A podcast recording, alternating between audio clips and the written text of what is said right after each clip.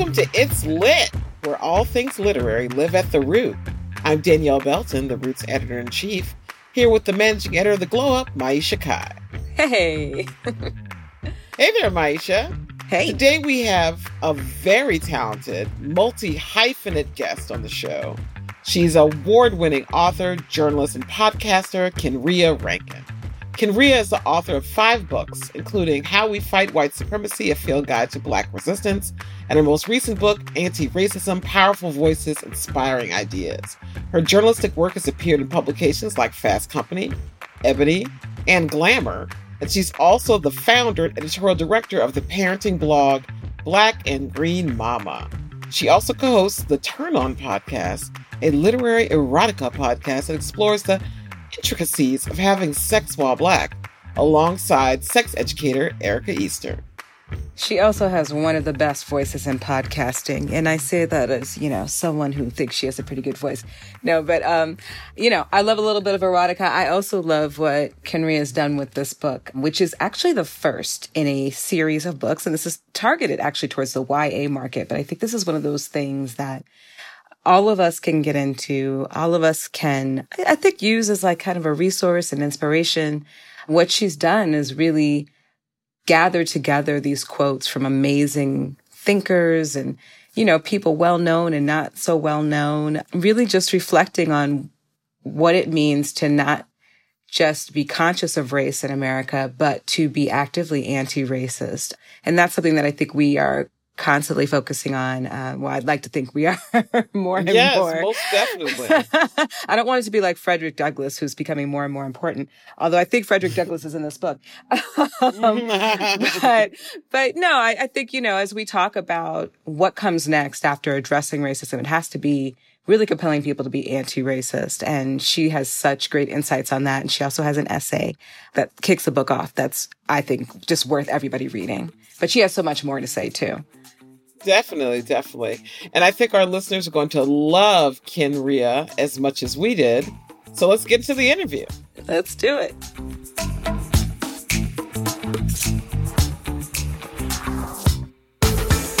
Kenrya, welcome to It's Lit. Hey, thanks for having me. Y'all are lit. oh my God, we are always lit. We're really excited to talk about books and literature and journalism with authors. That's our thing. And All we the are excited to have you with us today. Yay. I'm really excited to be here with y'all. Thanks for having me on. Oh, we're excited. So, you're a fellow journalist as well as an author, mm-hmm. and we are so ready to dig into your newest book. But since It's Lit is a podcast about Black books and writers, we like to start each episode by asking our guests to name at least one book, or you, if you can't, if it's more than one, you can you can say two, but at least one book that you've considered life changing, life altering, the one that like inspired you like you had never been inspired. before. Yo, so like I listened to the show, so I knew y'all were gonna ask me this. And it still didn't make it any easier. Oh no! But thank you for listening. We do appreciate Yeah. that. yes, thank you for listening. like this is like trying to pick one of your kids. Like That's right. I love books. They've been my friends since I was little. So I was like, okay, what do I do with this? And I decided that I would pick one from 2019, from like before the dumpster fire like kicked into high gear. So I think I'm going to go with Bassey Ikpi's I'm Telling the Truth, but I'm lying. Ooh, we Right. love Good Bassey. We love Bassey. That's a good one. Right? That's a really good one. Like, Yes. I just love what it surfaces about mental health and memory and relationships, but like not just relationships with other people, but relationships with ourselves. It's like vulnerable and lyrical in a way that like the books that I connect with the most are. I just loved it. Yeah. I think that's yeah, it's- excellent. Bassey is an incredible writer Mhm. and poet. Just oof. No, Okay. good choice. Good choice.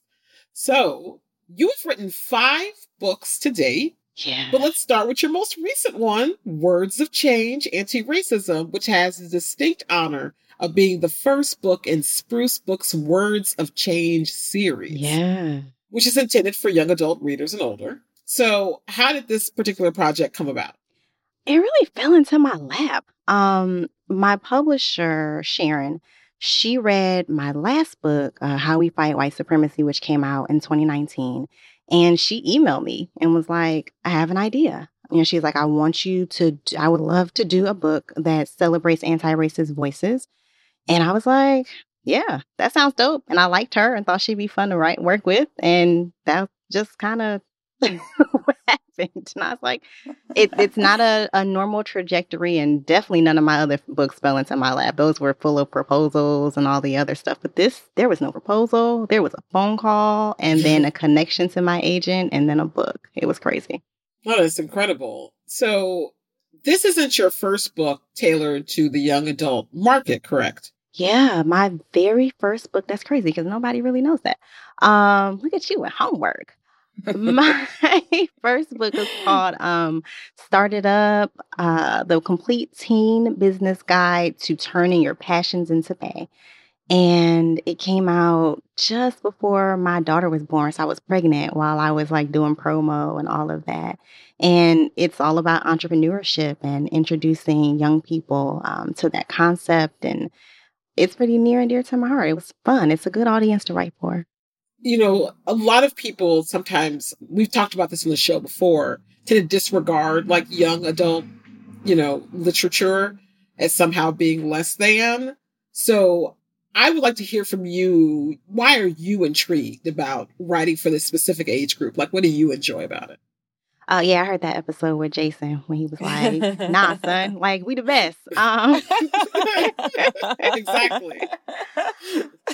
I just, you know, I think that young people can really understand big concepts in a way that we don't often give them credit for, right? Like Started Up is a obviously a very different book from Anti-Racism, Powerful Voices, Inspiring Ideas, but they both start from the same place, which is that they can understand shit even that adults think is difficult. I think we just have to take the time to talk to them and give them context, and we also have to trust them with information. And I love the idea, especially as a mom, of writing books that catch people when they're still very much in formation and help them to kind of form the way that they view the world. I mean, if you're if you're doing it right and you're doing it in a way that is meant to to shore up their very young skills so that, you know, they're armed when they become adults, it feels pretty damn cool. You know, I love that answer. Um, and I'm going to dig into it even a little further because, you know, the last time we spoke, and I love that you referenced this because you led me right into it. it was spring of last year, so uh, spring of 2019, yeah. you know, and uh, you'd just published How We Fight White Supremacy, which you co-wrote and co-published and co-curated with one of your colleagues at Color Lines, Akiba yes, Solomon. Akiba. So shout out to Akiba. and that was an anthology of interviews and personal essays and more from not only the two of you, but like this bevy of incredible black voices that were both known and, and lesser known, you know, including like Ta-Nehisi Coates and Tarana Burke, Alicia Garza, uh, Mumia Abu Jamal, Harry, Harry Belafonte even our own Damon Young of VSB yes. was in that book. Shout out. Uh, and so many more people. And, you know, so obviously you, you have this proclivity for getting people to participate. Um, I don't I know, know why they say yes, but I appreciate well, it. Well, they did. And it's a marvelous book. Uh, you know, you all were gracious enough to send it to me. I love it. I return to it again and again. But, uh, you know, that was something that involved obviously compiling thoughts from across uh, leaders across the spectrum and this one, uh, even more so, except for you weren't actually recruiting people. You were kind of curating these quotes. So like, do you mind like just kind of cluing us into the processes of building these yeah. books? Like, was that similar this time around? Or if not, like no. what was challenging? Like what was distinctly challenging about this as opposed to the last one? Mm, that's a great question. So with anti-racism, it really was about the mix for me. Mm-hmm. Like I wanted to make sure that we weren't just highlighting the words of the folks who we hear about every February, right? You got your MLKs, you got your Malcolms. Like we we know all of those folks, and we know a lot of what they've said. But I wanted to make sure that we are celebrating the work of people who are doing it right now. Yeah, I wanted the young people and the old folks like me who read this book to really be able to understand that there are people doing this work all around us and situated in the present. This is not a fight that is over. um, this is not a fight that's new, like some people think it mm-hmm. is. Um, but there, there are people who've been doing the work of securing our liberation each and every day. And so that was one of the important things for me. Um, also, you know, there's a mix of younger folks and older folks because I want people, young people, to see themselves and not think that this is only something they can do when they're grown. And then also, as a black ass person, it was important to me to center black people. So we represent the bulk of the people who are quoted in the book. With how we fight, first of all, everybody is black because that's what that book is. It, mm-hmm. you know, Akiba and I like to say that it started in the middle of a black ass conversation. Like that book was about centering us and the work and our advocacy and our lives. So the selection process there was more like, you know, we had these different themes that we wanted to explore. The book is all about the ways that Black people resist and fight and dismantle white supremacy. And so we started with, okay, you know, who, what are the groups of people? What are the ways that we do this? And so, like, there's a chapter on humor and the ways that we use that to fight. There's a chapter on love and loving ourselves whole in a world that tells us that we are not lovable. There's a chapter on organizing, right? And there's chapters on work and finance. And so, after we got the categories down, then we did the work of figuring out who embodied those. Who, you know, is a writer whose work really falls within that space um, who is an activist who's doing work around, you know, financial services and ways that we're fighting by the ways that we spend our money. And so that really led the process. And along the way, we got some really fabulous people to say yes. You know, obviously, you know, in these two most recent works, you know, obviously they're they target different demographics. Oh, let's oh, yeah. just say that. I mean, I think that, you know, words of change, you could pick this up and, you know, I say this to somebody in my 40s now. It's like, I I dig this book. Thanks. I dig them both for different reasons. But, you know, they do dovetail in many ways, as you pointed out. And would you also say, um, and I think you kind of alluded to this, but I'd love to hear more, like, would you say that it dovetails with your life's work? And how would you describe that work at this point in your life? Yeah, I think that it does. I think like, so first I look at the ways that those two books are in relationship with each other. Like, I think that anti racism is kind of um, both the book and the concept is a kind of a subset of how we fight, right? So, you know, in anti racism, I define white supremacy as a political, social, and economic system that thrives on the subjugation of people who've not been led into whiteness. And it really situates racism as just one of the isms and the obias that hold up this like stinking tent that makes up white supremacy. It's just one of those things. And so, how we fight white supremacy is a larger conversation. And I think my book really, or my work really attaches to that because it's really about centering the lived experience, work, and advocacy of Black people. Like, that's what I do all day. So that looks like writing books like these. It looks like um, I run an editorial consultancy. So I help nonprofits like better reach and better serve the people who they are supposed to be doing the work for. I co host a Black literary erotica podcast called The Turn On. And that's all about like speaking to the fact that joy and pleasure are also important modes of resistance. You know, we live in this world that wants us to be joyless and sexless. And so all of those things come together to advance this narrative about, you know, the different ways that we are as Black people and how Blackness shows up. And the fact that we are not solely defined by the things that people dislike about us and the the things that they attempt to do to us that we are defined by who we are and what we do and who we love and how we love and all of those things.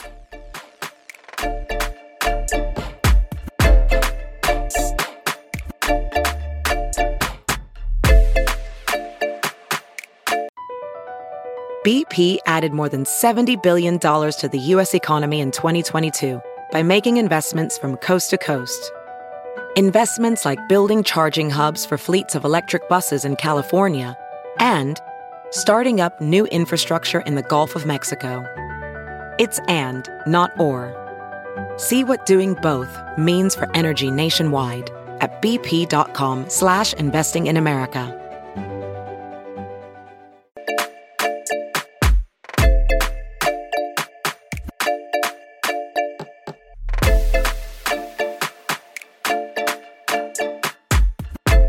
So I was thinking though, like with so many amazing people, like you have such an incredible roster of voices with Words of Change. You know, you've had Alexandria Ocasio Cortez, and you had Ibram, and just so many. And you you reference and quote Ida B. Wells. Like, I I sit there and just kind of like wonder, like, you know, how do you? I, how do you even pick? Like, there's so many yeah. amazing people. Very difficult. from. How do you pick and prioritize? Yeah. Man, so I'm a person who loves spreadsheets. So, like, I started by like just creating a spreadsheet and just listing out all the people whose voices I wanted to hear. It was a way more, I think my charge was maybe 120 people to come up with or something like that. And I just made this long ass spreadsheet of people, people, people, people. And then I started to look for the quotes. So some of them were things that just came that I just knew, right? Like some of the more common things. Some of them, it was actually more difficult than I thought it would be because while they have lots of wonderful quotes and have done a lot of work, they had to specifically be situated around the theme of anti racism, which isn't the easiest thing to talk about. And so trying to find little bite sized quotes was more challenging than I thought it was going to be. So some of it was just like, okay, I, oh my God, I finally out of, I read 200 quotes by this person and I found the one that feels perfect in this mix. and then there were just different parts of that that I wanted to lift up and different parts of the audience that I wanted to uh, to talk to, right? Like there's a quote that might, you know, resonate with a white child living in, you know, Cleveland that wouldn't resonate with my black child living here just outside of DC. And I wanted to make sure that everybody saw themselves. So uh, it just took a lot of work.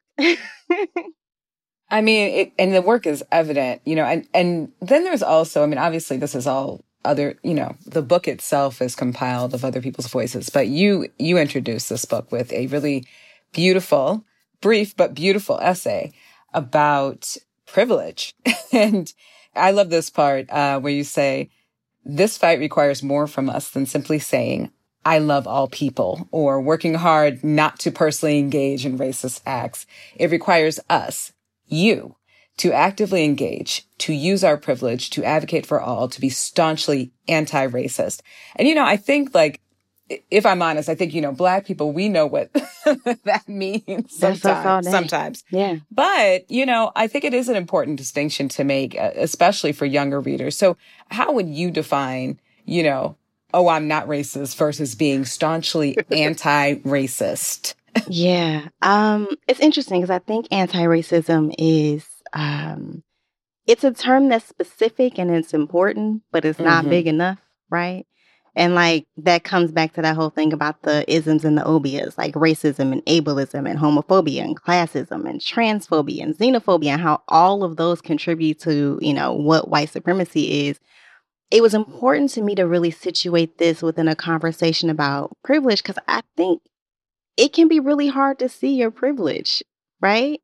And I'm not just talking about like white folks who have been walking around with their heads in the clouds and never had to really consider it. I think that when shit's fucked up, it can be hard to see that it's more fucked up for other people. and I think part of doing this work is not necessarily like not just being able to identify your privilege, but to be able to figure out how you can use it to help others, right? So, as a cishet black woman, I know that I have privilege, that I enjoy privilege that my trans sisters don't have, period. So, it's important to me to use my resources and my work in order to lift them up. And I think that we all need to come to this, or at least my approach to this work is to understand where I am situated within that hierarchy about what oppressors are on my shoulders versus other people's shoulders and figure out how I can lift some of that burden off of them. And I wanted folks to come to this work with that understanding of where they're situated and how they can use that to the advantage of other people. So, though this book's overriding theme is anti racism, I really like that you're talking about this broader discussion of privilege so why was it important for you to kind of like frame this discussion and talk about racism within that broader context around privilege? Right, because we have privilege too, right? Yeah. yeah. Even so the fact much. that we're just sitting here having this conversation. Exactly. Really and truly, I'm sitting here with my little light, my little computer, and my little microphone, and that is not something that everybody has a platform to be able to talk about stuff. Truly. Um, I think in this particular book that was important to me because, as you said, the audience is different than in my previous work. I typically write books, and the book that I'm working on now, like, it's for Black folks, it's from Black folks, and the audience for this book is is broader. And I think that I would be doing the readers a disservice. I'd be doing Black folks a disservice. I'd be doing myself a disservice if I didn't take the time to help people situate themselves in that and understand that, you know, like I said, while anti racism is an important concept, it's not the only one. And that we can't really fight white supremacy on only one front, Mm. right? Like I, I, I have a lot of analogies for white supremacy, but one of them is like an octopus with a whole bunch of arms, yo. Like you can't just cut one of them jumps off because another one is gonna knock you in the back of the head. Like we got to get them Oh, mm, all yeah. at the same time. And, And I think they grow back. they do. it's very much like a hydra. exactly. It's really yeah. Yes. So we got to fight on all the fronts at all the times. But, and I think that that can sometimes sound overwhelming or feel overwhelming to folks. But that's one of the things I love most about how we fight is that it really pushes this idea that this is a collective thing. Like every one step that you take, even if it doesn't feel like it, even if it felt like a baby step, even if it was just that you got out the bed this morning, because, you know, sometimes for Black folks, fighting back is getting up, right? That each one of those baby steps that we take pushes us closer to liberation collectively. And there's nothing that feels more reassuring to me or more reassuring to me than to know that we're doing it together. you know, I I looked back at the uh, article we wrote about, you know, this is how we fight, and and that was the key word that you used. Then you talked about the we being so important, and I love that you just talked about this kind of multi tentacled thing because I see you taking this kind of multi prong counter attack.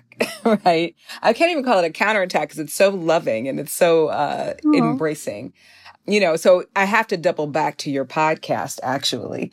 Uh, the Turn On, we must uh, say that, you know, podcast to podcast, The Turn On, which you co-host with uh, sex educator Erica Easter and has already been named one of the best sex, erotica, dating, and relationship podcasts by Mashable. Yeah, that's Um, crazy. Yeah, you now you talked about this a little bit, but I'd love to talk about it a little bit further. You know, for black people in particular, you know, the you know, as we know, our bodily autonomy, our joy, so many things have been policed and regulated and absolutely restricted and co-opted, et cetera, et cetera, et cetera, in so many environments.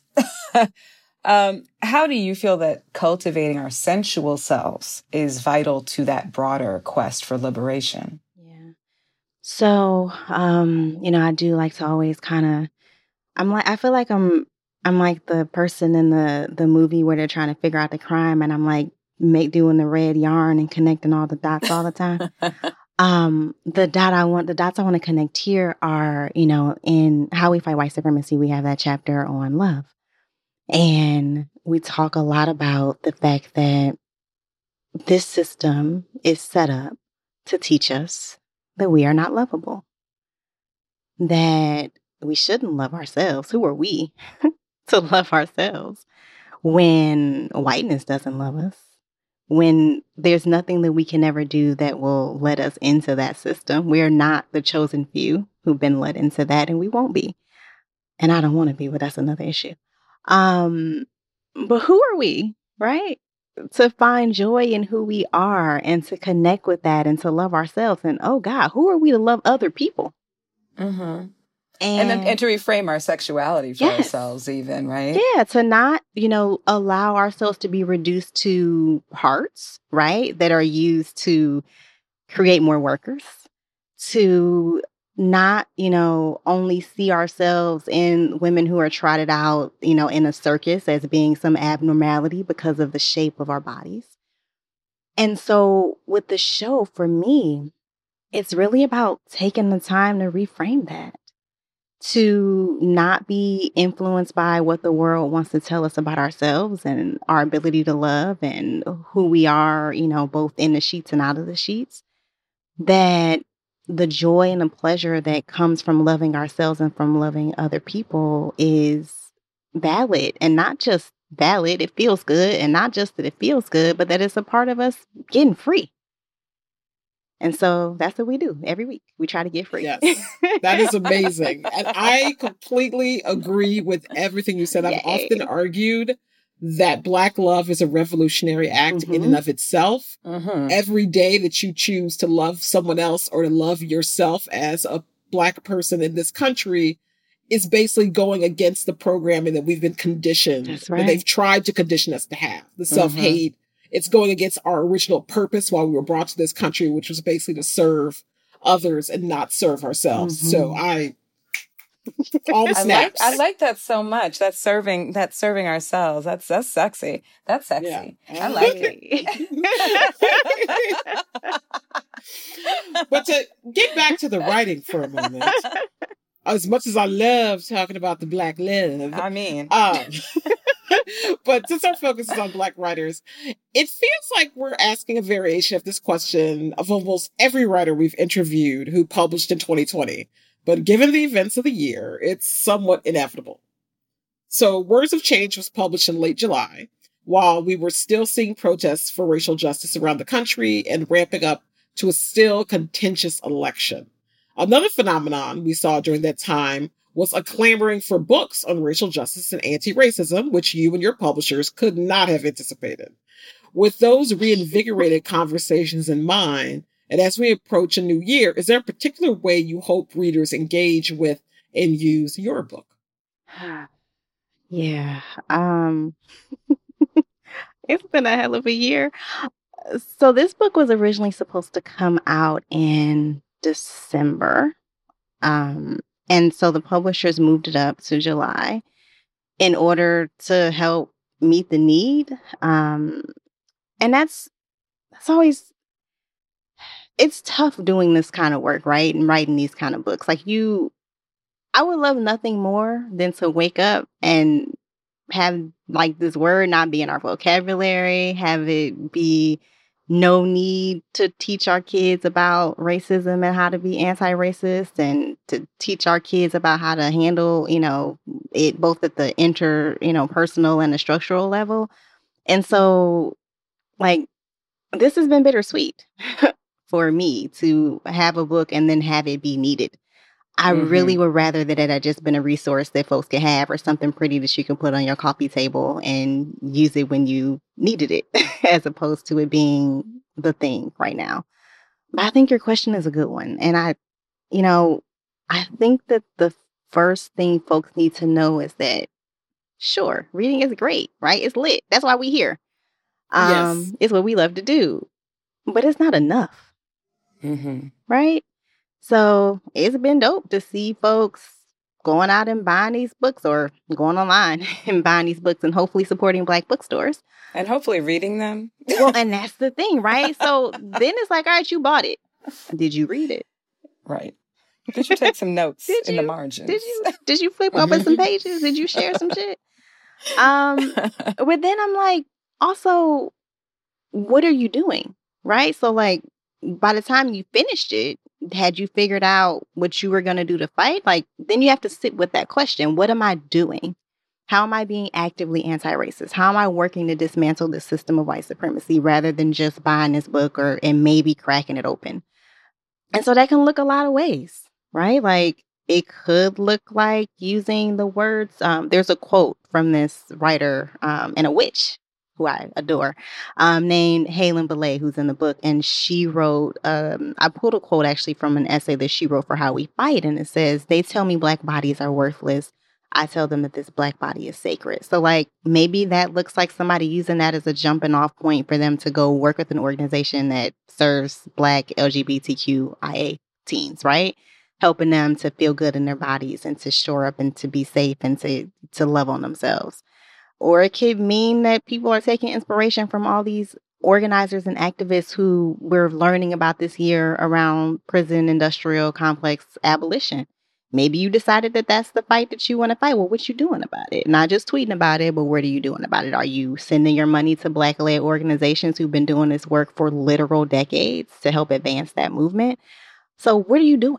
Is what I ask. And I can't tell folks what to do. I can't tell them how to get there. But my hope is that when they read my books and when they read the books of so many of the other wonderful folks that y'all been able to have on the show, that they're able to figure out what their mode of resistance is, what they're going to do to help us to dismantle the system that seeks to kill us. You got to do something. And speaking of doing something, I have a question, a final question for you. What's next? What are you What are you doing next? What's the next book? What are you working on? What's coming up? Girl, We're all up in your business. Look at us. Um, so I'm I'm steadily recording the podcast, and I'm also writing a new book. It's right now it's called Complex Saviors, and it examines the ways that racism attempts to kill Black women and the ways that we save ourselves. Mm. Yeah. I'm like, could you inject it in my veins? I know. like now. that, that sounds quite profound. I know. I was like, I need a t shirt. I need a podcast. I need an elixir. I feel like I've been saving myself from racism for a long, long, Listen, long... and unfortunately, it might be a long time yet. exactly. and that's the thing. It is. It is a book that is both exhilarating to write because I keep getting the opportunity to be in conversation with amazing Black women, doulas, doctors, nurse practitioners, women who have literally advocated to save their lives and the lives of their children. I get to have these amazing conversations, but I often spend a lot of my time in those conversations crying. Mm-hmm. And you know how hard that is as a journalist? Like, I'm muting myself, right? I don't want to impact the person who I'm talking to, but it's the things that we have to go through in order to keep ourselves alive in a system that wishes us dead, the contortions are amazing. And we shouldn't have to do that. But it's important to me to not only, you know, look at the way that racism fuck got us fucked up, but also look at the ways that we're we're we're fighting back and we're not depending on other people to do it for us. And none of that is new. it's what we've always done. And I am so glad that I have the opportunity to bring all those voices together into one place. Well, we're so we can't wait to read that. Yeah, I mean, and we're so glad to have your voice here with us today. That that just mwah. and what a good podcast voice you have. Thank you. I was like, so this was just an amazing discussion. Thank you so much, Kenrya, for joining us today. We loved every minute of it. Absolutely. We're gonna love not just you, we love you. Yeah, and, and I love we love y'all. our podcast. I love you, Maiysha. I love and you we're too, going to yeah. love on ourselves. Yes, that's right. As we've been all day, every day, each and every one. this was awesome. Thank y'all so much. I had a ball.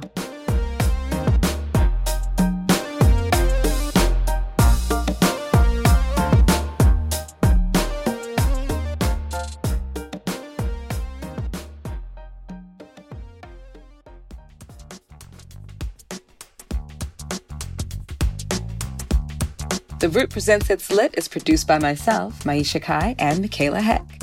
Our sound engineer is Ryan Allen. If you like the show and want to help us out, please give us a rating on Apple Podcasts. It really helps other people find the show. And if you have any thoughts or feedback, you can find me on Twitter at Black Snob or on Instagram at Belton Danielle. And you can find me at Maiysha on Twitter, that's M A I Y S H A, and at Maiysha Kai on Instagram. And before we go, we always like to talk a little bit about what we're currently reading. Maiysha, what are you getting into these days? Well, I am getting into something I think a lot of people are getting into these days, which is The Prophets by Robert Jones Jr. This is a very buzzed about book. And uh, I'm just cracking into it. You know, it's it's interesting because we hear this sometimes from people who are like, you know, I don't want to hear any more slave stories. I don't want to, you, mm-hmm. you know, revisit this really pivotal and important chapter in African American history. I'm just going to leave that right there. Uh, mm-hmm. But yeah, this takes a different approach to that. I haven't gotten as far as I'd like to, so I don't want to give it. And I also don't want to give any spoilers. It just came out, uh, but I think this is going to be a book a lot of people are talking about uh, as we as it kind of explores the intersection between race and uh, the history of enslaved people and religion in America and how those things intertwined um, and and continue, I think, to intertwine with us as as Black people in America. What are you reading, Danielle? You know, other than the root, hey now. um, like lately, I haven't had that much time to dive into a good book. I feel so bad. What's been going I on? have- Insurrection? You have? I what- what know. you- just apparently the world is ending. I, I did find time to get into the fourth season of The Crown, oh yeah, which was quite good. Yeah, So I highly recommend it. I also highly recommend. There's good stuff. Yeah, I, I don't know. I don't know if one should watch uh any any any uh I don't know. I, I think I think that's a good place to look right now. That's a, you know, let's let's just totally escape. Let's look to the past. Look to the past. not good look, right look now. Away. look away. Let's look away, look away. And that is it for us this week. Thanks so much for listening, and we'll see you next week. Until then, keep it lit.